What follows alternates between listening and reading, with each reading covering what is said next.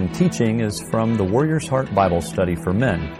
You can find us on the web at warriorsheart.org. We hope you have a great day.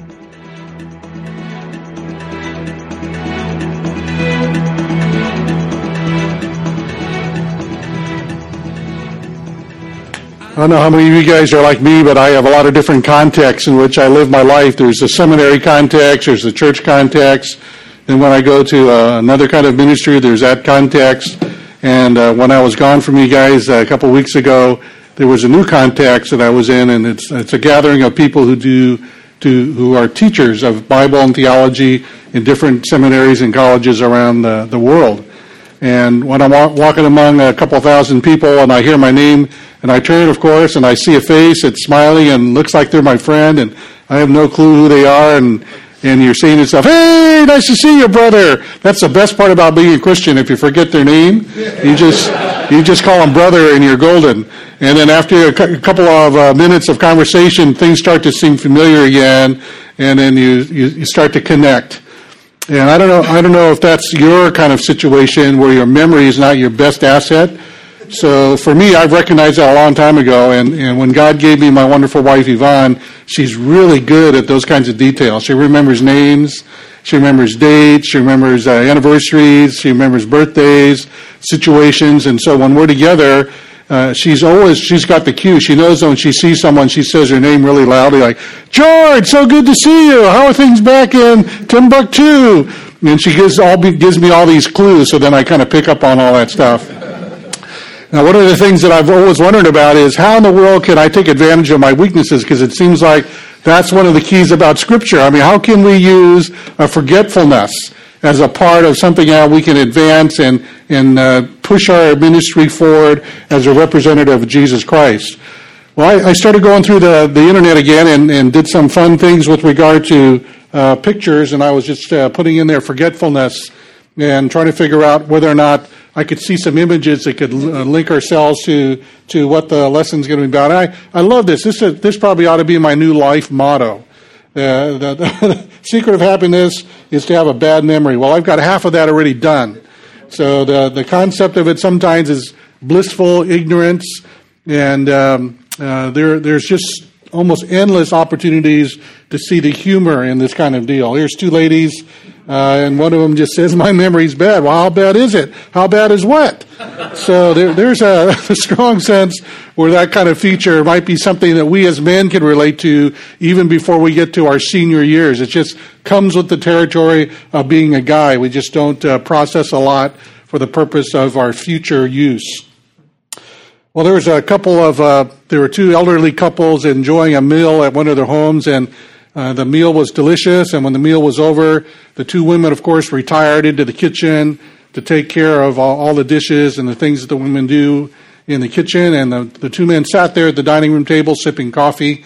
And uh, the one guy, he, he speaks to the other one and says, Oh, Charlie, I wanted to tell you, last night we went to the greatest restaurant. The food was really good. The food was really cheap and the service was absolutely amazing. And so his friend says, Well, uh, Charlie says, uh, "Well, tell me what in the world." What, what, what was the name of the restaurant? And, and the guy says, you know, that's just it. You know, I just had it here in the front of my mind and it was, it's at the tip of my tongue and I just can't quite remember what it is. And he thought for a moment. He says, "Now, what, what's the name of that red red flower? The real romantic red flower with the thorns on the stem?" And Charlie says, "You mean a rose?" And the guy said, Yeah, yeah, that's it, a Rose. And he turns around toward the kitchen and he says, Hey, Rose, what was the name of that restaurant we went to last night? We, we try to compensate for bad memory, and it's one of those kinds of things where forgetfulness becomes a reality in our life and we have to make some kind of adjustments. How in the world can we remember something? If we tie a string onto our finger and try to remember something, then maybe it's a, it's a benefit or a blessing. Well, I, would like to camp on that one idea because it's a theme that I see here in uh, Joshua chapter 4. And it's the one theme that I want us to help us think about how we can make our lives more impactful in the lives of the men and the lives of people that we're going to be meeting on a regular basis. As you know, our desire here at this study is not just to make ourselves smarter, not to become more of an expert on the scripture that is the focal point of our study, but instead we're going to try to do some very very precise studies so that we could figure out how we can impact the lives of other people. So from this day forward into the next seven days, God's going to bring into your circumference of influence uh, probably a number of individuals, and we want to see how we can let God use us to touch those lives for eternity, some way, somehow. A conversation, an impression, uh, maybe a, a, very deliberate favor in their life, an activity where we embrace the lives of other people, just so we get off the dime of not just going through life and being invisible to others, but because we have so much in our spirit that can be very useful for someone's eternity. And, and if we multiply by all the guys that are here, then maybe by God's grace, the city of Houston will start to change. And if we can just change the number of people, not because of what we do, but because of what we let God do through us, and we just multiply that impact in amazing ways, then maybe the city of Houston can be wonderfully known for what Jesus Christ is doing. And that's, that's our ultimate goal. So as I contemplate that whole idea and I read through uh, Joshua 4, this is the thought that comes to my mind the forgetfulness of us as human beings and how we can use that as an advantage to be a witness and a testimony and an influence to impact the lives of other people. So here's our idea from Joshua 4 monuments to help us remember so that we can jog our memory so that our life can somehow engage the lives of other people in ways in which their curiosity is already giving them the initiative to ask a question, that there's something in our life that can bring them to a point of realizing here's something here in this person's life. And it's interesting. What is this? And then to hear an explanation to maybe whet the appetite of the curious person to set them off on an opportunity for us to engage in a conversation about things that are eternal. And then to point them to the need without pressure, without being hard sale, but just giving answers to the curiosities and the needs and the burdens of people like that. So memory devices are there to help fading memories, and all of us need some kind of memory boost. Uh, I'm in seminary education, and we're coming up to the end of our semester in another week and a half, and our students are craving a way in which they can advance their memory ability. And it's uh, one of those things that, well, you know, if you'd done a little bit every day, it'd be a lot easier. But if you wait till the last couple of weeks, a little tougher. But at least in the last couple of weeks, you could probably remember more by concentration than just blowing it off. But how in the world can we help ourselves get our memories a little bit better? Well, our t- attention is going to be turned to Joshua chapter 4. And one of the amazing things about this particular passage of Scripture, and I put up some of the key thoughts from this very large section You'll just know a, a threefold repetition by what God does in His Word. The first thing that we have in chapter 4 is when God speaks to Joshua and says, This is what I want you to do. I want you to go into the middle of the river with some selected men and pick out 12 stones. And I want you to bring them over here and I want you to build a little monument so you won't forget what happened on this special day. So, not just for you, but when your children ask, What in the world is this pile of stones for? you can tell them what happened. One of the most amazing things that we've learned in Joshua so far in the first three chapters is that the only kind of obedience that God knows is immediate obedience. Slow obedience is no obedience. So Joshua is one of these amazing examples of guys that when God told him to do something, Joshua did it. No debate, no argument, no, well, what if this or what if that? There's no procrastination. When a man of God who's called by God to represent God gives a clear word, gets a clear word from God, he obeys it. Immediate obedience is the only obedience that a godly man knows. And you see that illustrated for us here in Joshua chapter 4. When God says, This is what I want you to do, the Bible then says to us, So Joshua called. So we have the do so. We will do whatever it is that God wants us to do, and we see that here repeated. So Joshua called. He just understood what God wanted, and he immediately acted. His obedience was instantaneous.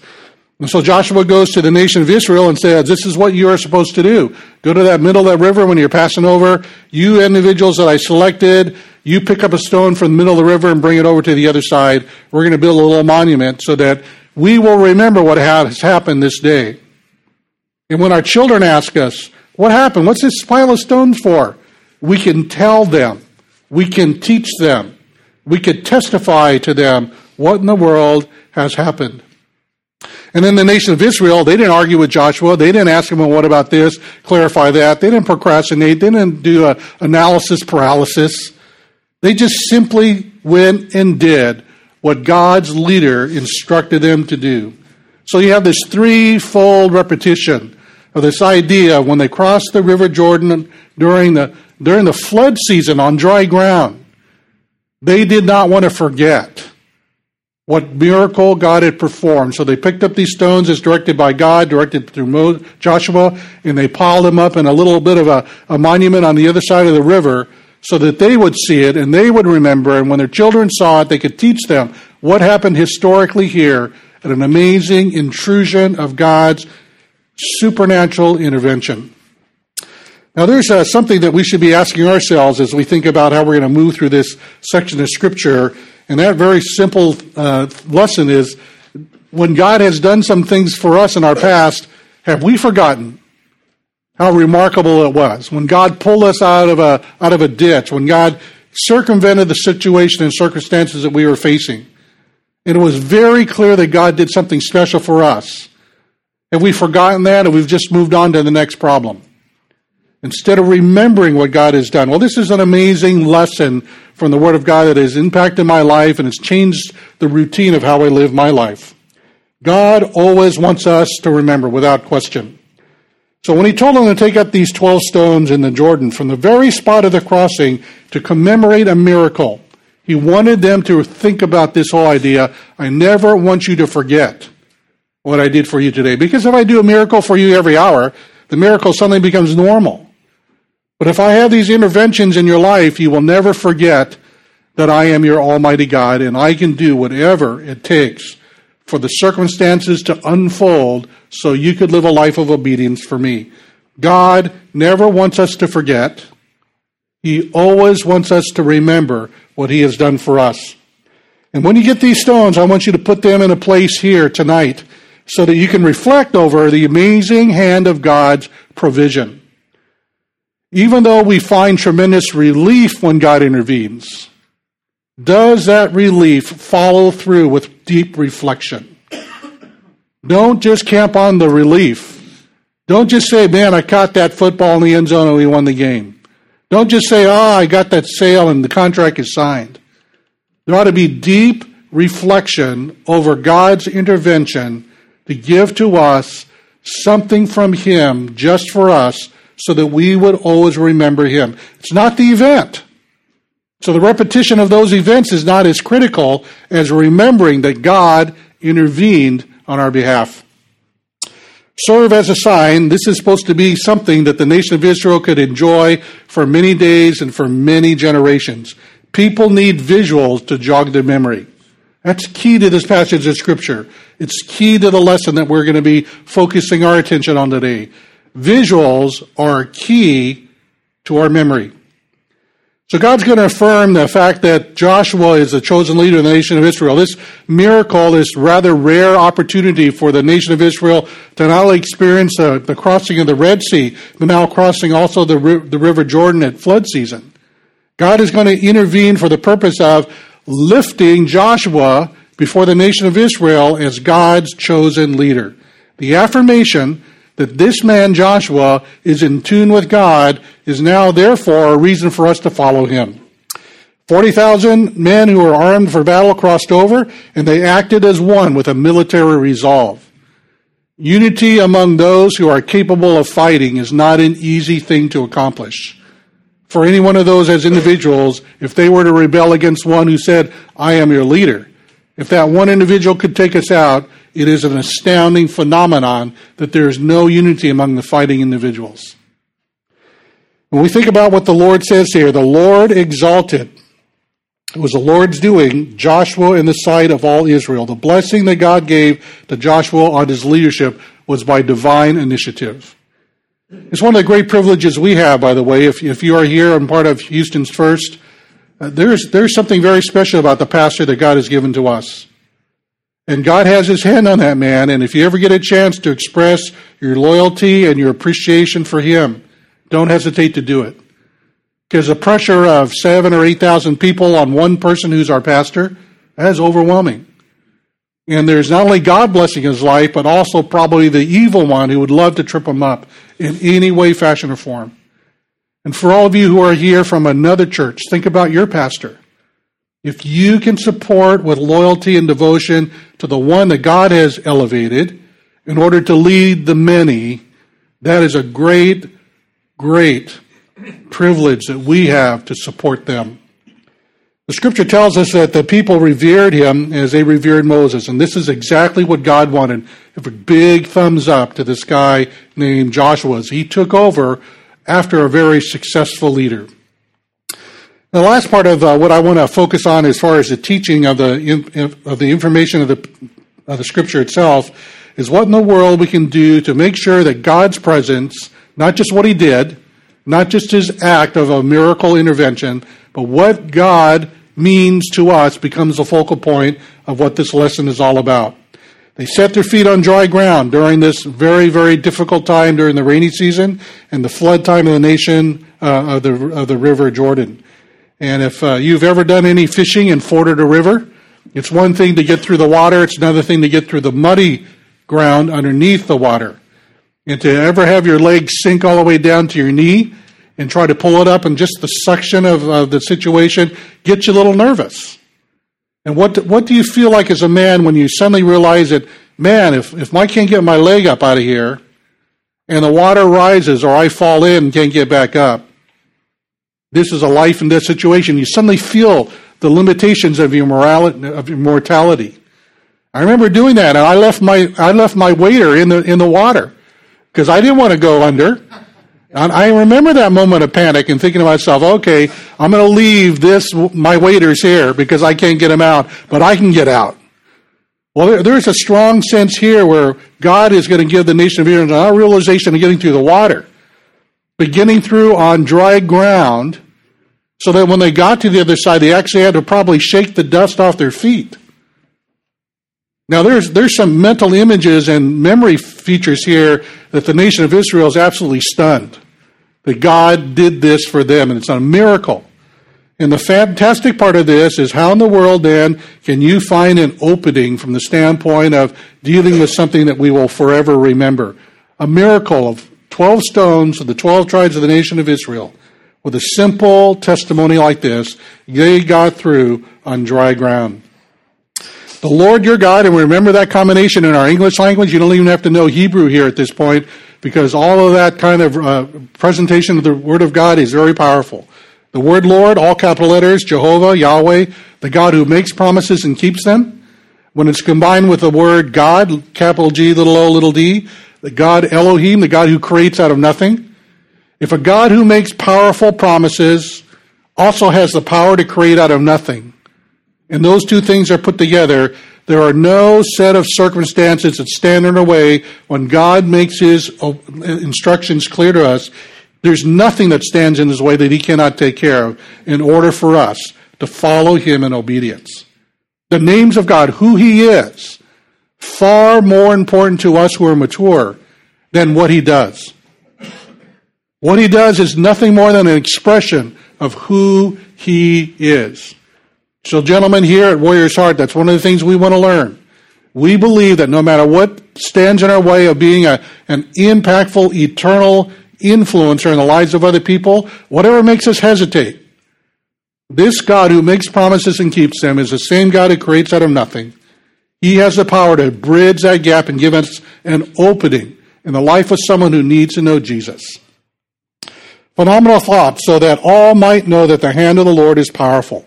That is our testimony. It's not on what God will do for you, but who this God is, that you can have a personal relationship with Him. When I think about uh, the possibilities of trying to remember things, I, and God's given my wife and my children and, and me wonderful blessings of Him intervening in our life.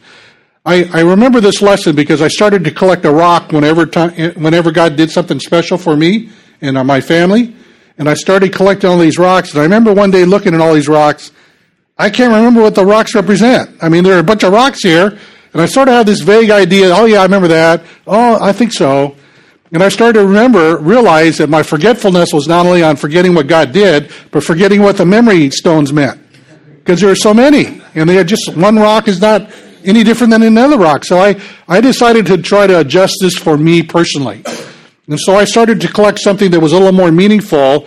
And I have in my office this, uh, this cabinet. And whenever I, I realize that God has done a special intervention in my life, I look for something that is a representation of that moment in my life. And I start to collect these things, not just because I'm collecting memorabilia, but something that jogs my memory about what God has done. So one of the things inside here is, is this, and for you who've been to the Philippines, you recognize this as a jeepney. I was invited uh, once to do a, a week-long um, presentation in in uh, in Manila for a bunch of believers, and I said, "Hey, I'd be happy to do that." And I said, uh, and I th- those were the days when I realized I should have asked more details before I said yes. And uh, he says, "Oh, by the way, since I'm coming, uh, how long do you want me to speak?" And I said, "Oh, probably about uh, six hours." maybe seven hours a day for the five days that you're here. And I thought to myself, oh, I should have asked before. And then, uh, and then after after we got all that settled, they told me what they wanted. I was really praying over and studying and working, putting all my materials together. And this was before fancy computers. I mean, I had to bring files of papers over. And then I got a letter from them about a week and a half before I went over, and they said, "Oh, by the way, since you're coming, we were wondering if you could do uh, something on prophecy for us. Two were to gather some people together, and we could have just a little prophecy presentation. And of course, you know, you want to you want to sound like a real willing servant. So he says, sure, no problem. I'm from DTS. Eschatology is a big, not, not a big deal for us. I could do, you know, no problem. I could probably, you know, 30 minutes, 40 minutes. Probably they were thinking the group of people who were planning the entire uh, week long conference. So I said, sure, no problem. And when I landed in Manila and I got into the airport, if you ever want to go to an airport that's going to forever be a part of your memory, you got to go to the Manila airport.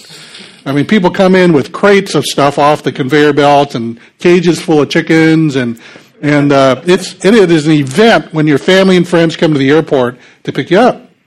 And I, no one warned me about this, so I got there and said, man, this is really a fascinating cultural experience. And I went down to the luggage carousel and I looked up and there were a bunch of people standing on some stairs and this big banner that was about eight or nine, ten people long. And they were holding up this banner. Welcome, Dr. Bruce Fong, beginning with a prophecy conference. I thought to myself, prophecy conference? I, I was going to go to the college and teach for a week. And the prophecy thing was, I thought, you know, 45 minutes at the most for just the leadership. And so I collected my luggage and I practiced my permanent smile and said, Hey, Great to see you. Uh, what's this prophecy conference? Can you give me some more details? I said, Oh, yeah, no problem. We're going to go right over there.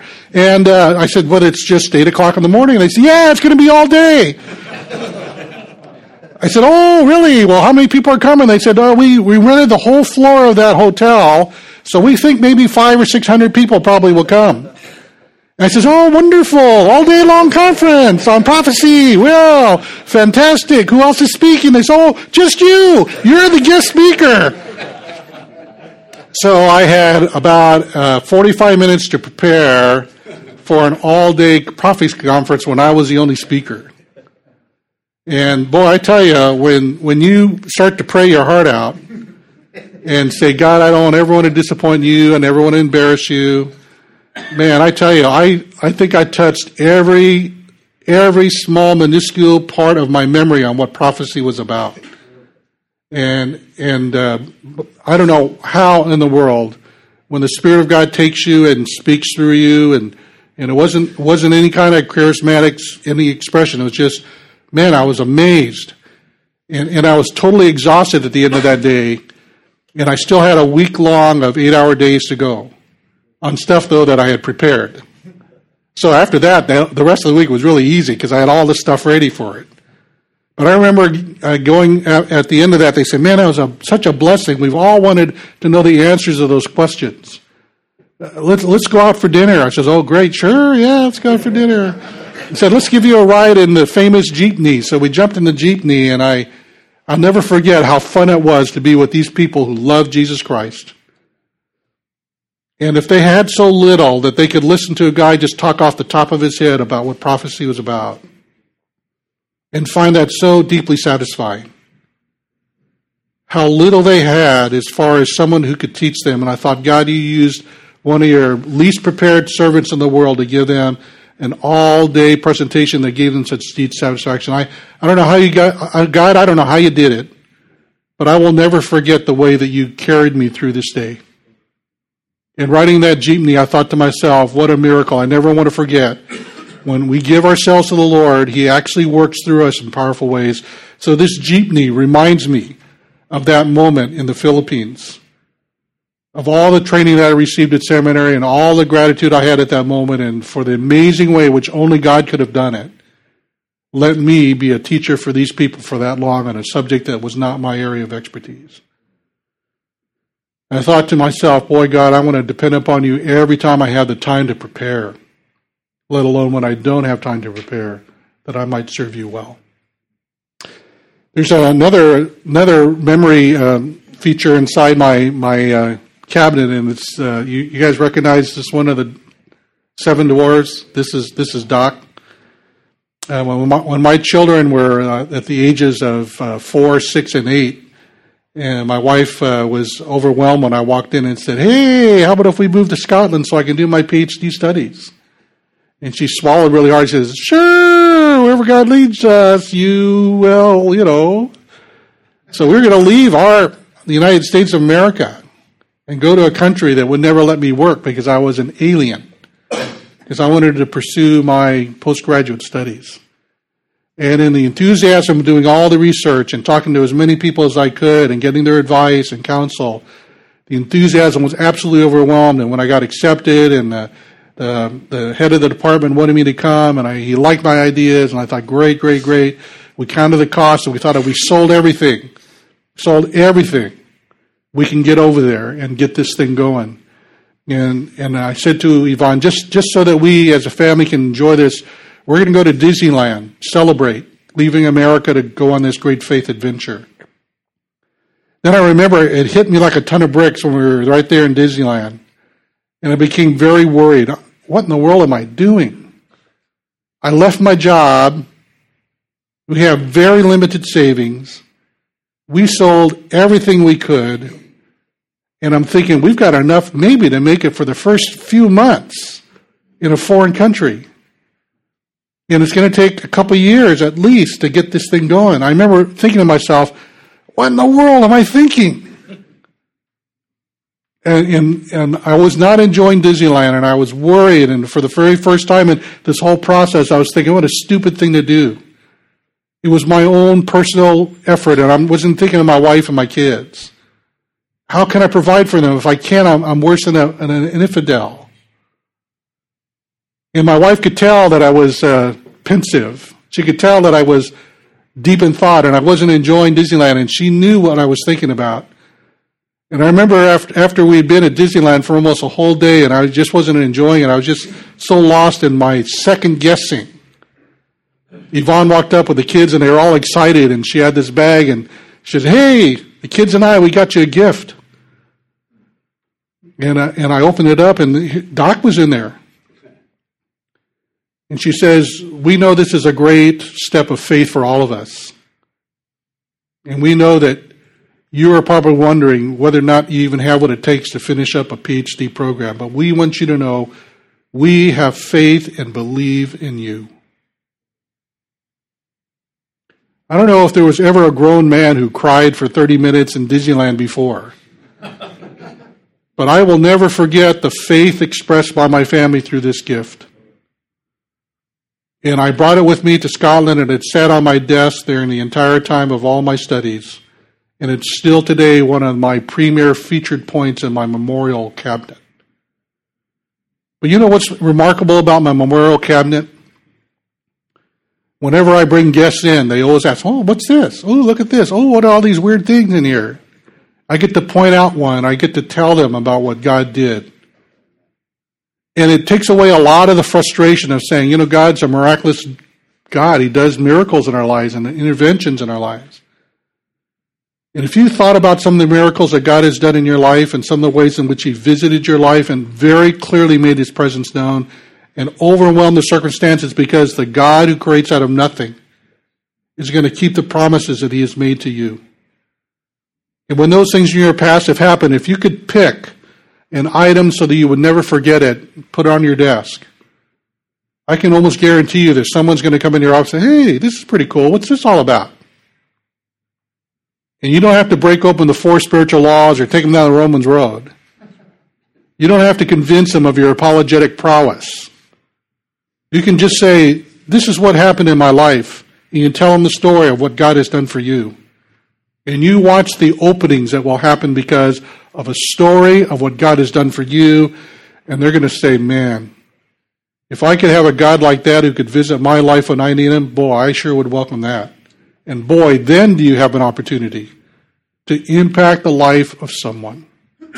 Joshua 4 in our lesson today.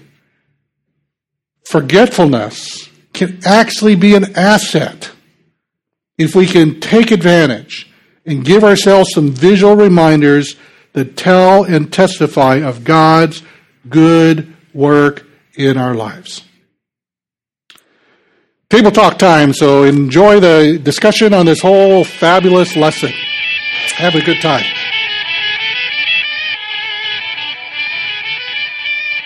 Thank you for joining us on this week's podcast. We hope you can join us in person. We meet Thursday mornings at 6:30 a.m. in the Fellowship Center of Houston's First Baptist Church. For more details and to register, you can visit us on the web at warriorsheart.org. That's warriorsheart.org. We hope you have a great day.